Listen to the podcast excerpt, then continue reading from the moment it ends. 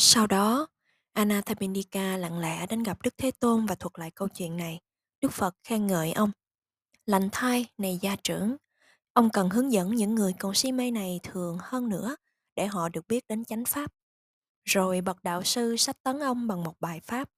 Sau khi ông ra về, Đức Thế Tôn nói với chư Tăng là một vị tỳ khu sống chân tăng chúng, cả trăm năm cũng không thể trả lời cho các du sĩ khéo léo hơn gia chủ Anathapindika. Cuối cùng, có hai trường hợp được ghi lại trong kinh điển. Anathabindika bị bệnh và thỉnh cầu một vị tỳ khu đến viếng thăm an ủi. Ông đã biết và đã hết lòng hộ độ chư tăng theo lời thỉnh cầu liền được đáp lại. Lần đầu tiên là ngài Ananda đến thăm ông, lần thứ nhì là ngài Sariputta. Ngài Ananda nói với ông rằng những ai tâm chưa điều phục mới sợ chết, sợ kiếp sau bởi vì người ấy thiếu bốn điều, tính tâm vào Phật, vào Pháp, vào Tăng, vào thánh giới cao thượng. Nhưng Anathapindika trả lời là ông không sợ chết, ông có lòng tin không lay chuyển vào Phật, Pháp, Tăng. Ông giữ gìn giới luật của hàng cư sĩ và biết mình không phạm giới nào. Ngài Ananda khen ngợi ông và nói rằng ông vừa tuyên bố quả của bậc thánh nhập lưu. Khi Ngài Sariputta viếng thăm, Ngài nói với Anathapindika rằng khác với những người thái tục không tu tập nên không tránh khỏi đọa vào khổ cảnh, Anathapindika có chánh tín nơi tam bảo, giữ gìn thánh giới trong sạch. Ông không những là người sống có sự huân tập, khác với những người sống không huân tập, không nhiếp phục, có tà kiến, có tà tư duy, tà ngữ, tà nghiệp, tà mạng, tà tinh tấn, tà niệm, tà định, không có chánh trí tuệ, chánh giải thoát.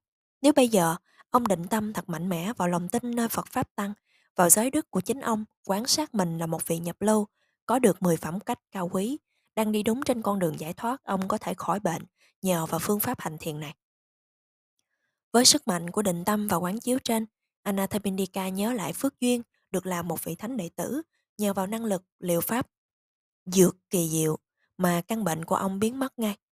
Ông đứng dậy mời ngài Sariputta dùng bữa ăn đã chuẩn bị sẵn và nói chuyện với ngài. Sau đó ngài Sariputta dạy ông bài kệ để ông ghi nhớ. Khi tin vào Phật bảo vững chắc không thói chuyển, giữ giới tròn, đức đủ, được bậc thánh yêu mến, khi tin vào tăng bảo và quan kiến chân chánh, người như vậy không nghèo phước trí, sống đời không uổng phí. Do vậy, bậc thiện trí luôn nhớ lời Phật dạy, cần tu tập tín giới, thấy rõ giáo pháp. Có tất cả 18 bài giảng cho Anathapindika, 14 bài do Đức Phật tự thuyết, một bài do Anathapindika đặt câu hỏi cho Đức Thế Tôn, một bài do ông thuật lại những điều đã được giảng cho người khác, hai bài do Ngài Ananda và Ngài Sariputta thuyết giảng cho ông. 18 bài pháp này do Đức Phật đã giảng dạy giáo pháp rõ ràng cho người cư sĩ tại gia, truyền cảm hứng cho họ nỗ lực tu tập. Cái chết của cư sĩ cấp cô độc Cái chết của Anathapindika được ghi nhận trong kinh Giáo giới cấp cô độc. Cư sĩ Anathapindika bị bệnh nặng lần thứ ba. Các cơn đau đớn càng ngày càng mãnh liệt không thuyên giảm. Một lần nữa, ông xin Ngài Sariputta và Ngài Ananda đến hộ trì. Khi Ngài Sariputta thấy ông, Ngài biết là ông đã cận kề cái chết, ban cho ông những lời giáo huấn như sau. Này gia chủ, đừng bám víu vào sáu căn, mắt tai mũi lưỡi thân ý. Đừng để suy nghĩ dính mắt vào chúng.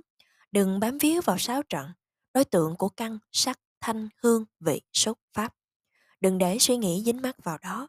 Đừng bám víu vào sáu thức, sáu xúc, sáu thọ, sáu yếu tố, ngũ uẩn, bốn cõi vô sắc. Đừng chấp thủ bất kỳ điều gì được thấy, nghe, cảm thọ, suy nghĩ, nhận thức, quan sát, trong tâm. Đừng để suy nghĩ dính mắc vào đó. Anathabindika chắc hẳn đã toàn tâm toàn ý theo dõi lời chỉ dạy, chi tiết trên. Nhờ thế, ông vừa nghe vừa thực hành ngay lời hướng dẫn của vị thánh, trí tuệ Sariputta. Bài giảng vừa dứt, nước mắt ông trào ra. Ngài Ananda tự bi hỏi có phải ông đang chìm đắm trong cơn đau không? Vị đại đệ tử cư sĩ trả lời, thưa không. Bạch Ngài Ananda tôn kính, con phụng sự Đức Tôn Sư và Chư Thánh Tăng đã lâu, nhưng con chưa bao giờ nghe được một bài pháp uyên thâm sâu sắc như vậy. Này gia chủ, Ngài Sariputta nói, một bài pháp uyên thâm như vậy không dễ cho các vị cư sĩ áo trắng thấu hiểu, thường chỉ để thuyết giảng cho hạng xuất gia. Thưa Ngài Sariputta tôn kính, Anathapindika trả lời, xin hãy giảng dạy những bài pháp như vậy đến những người cư sĩ áo trắng. Có những người chỉ còn một chút bụi trần trong mắt. Nếu họ không nghe được những bài pháp như vậy, có thể họ bị đọa lạc. Khi được nghe như vậy, một số người có thể hiểu được. Có sự khác biệt lớn so với cách giảng dạy của Đức Phật trước đó. Ở đây chúng ta muốn nói đến những vấn đề tối hậu, đến sự giải thoát cao nhất qua sự thực hành, nếu không phải qua lý thuyết. Anathabindika đã đạt được quả vị của bậc nhập lưu. Ông biết rõ bản chất vô thường của ngũ ẩn Chính ông cũng tự mình nói về ba đặc tính của đời sống, vô thường, khổ, vô ngã.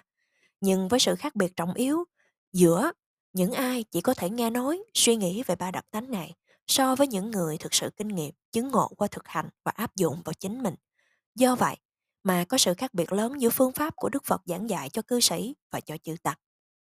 Đối với người thái tục, giác ngộ về thực tánh của đời sống được trình bày dưới dạng kiến thức. Đây cũng là cách Đức Bổn Sư giảng dạy cho chư tăng lúc đầu. Nhưng đối với các vị tỳ khưu thăng tiến xa hơn, Đức Phật chỉ dẫn thực hành đưa đến sự giải thoát hoàn toàn, rốt ráo ngay trong kiếp sống này.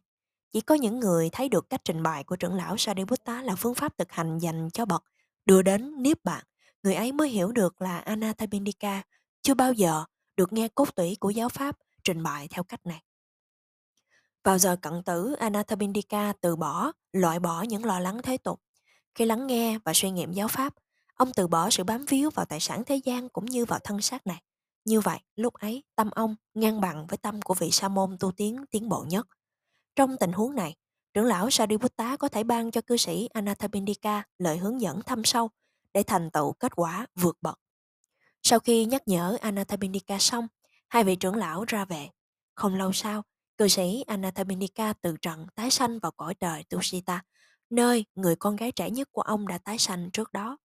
Để bày tỏ lòng thành kính sâu xa đến Đức Phật và Chư Tăng, hậu thân của Anathapindika xuất hiện ở tỉnh xá Jetawana dưới dung sắc của một vị trời trẻ, hào quang rạng rỡ. Vị này đến đảnh lễ Đức Phật và nói bài kệ sau. Đây quả rừng kỳ đà, trú sứ của tăng già, đắng pháp phương lưu ngự, ban hoan hỷ cho ta, hiểu và hành chân chánh, giới, giới đức sống viên mãn, nên chúng sanh thanh tịnh, không phải do giai cấp, không phải vì tài sản. Do vậy, bậc trí, vì lợi ích chính mình nên thẩm sát giáo pháp để tâm được thanh tịnh, Ngài Sariputta với tuệ sâu giới tịnh, với thánh tâm tịch tỉnh, ngay cả vị tỳ khưu đã giải thoát tối thắng cũng không thể hơn Ngài. Sau khi nói những lời này vị trời, với thân phải hướng về Đức Thế Tôn, tỏ lòng tôn kính đảnh lễ Ngài rồi biến mất. Ngày hôm sau, Đức Thế Tôn thuật lại câu chuyện này, ngay lập tức trưởng lão Anna Ananda bạch với Đức Thế Tôn. Bạch Thế Tôn, vị trời trẻ ấy chắc chắn là Anathapindika, bởi vì cư sĩ này có lòng tịnh tính trọn vẹn và sư huynh Sariputta tôn kính. Và Đức Tôn Sư xác nhận điều này, lành thai Ananda, lành thai, con đã suy luận đúng, vị trời trẻ đó chính là Anathapindika.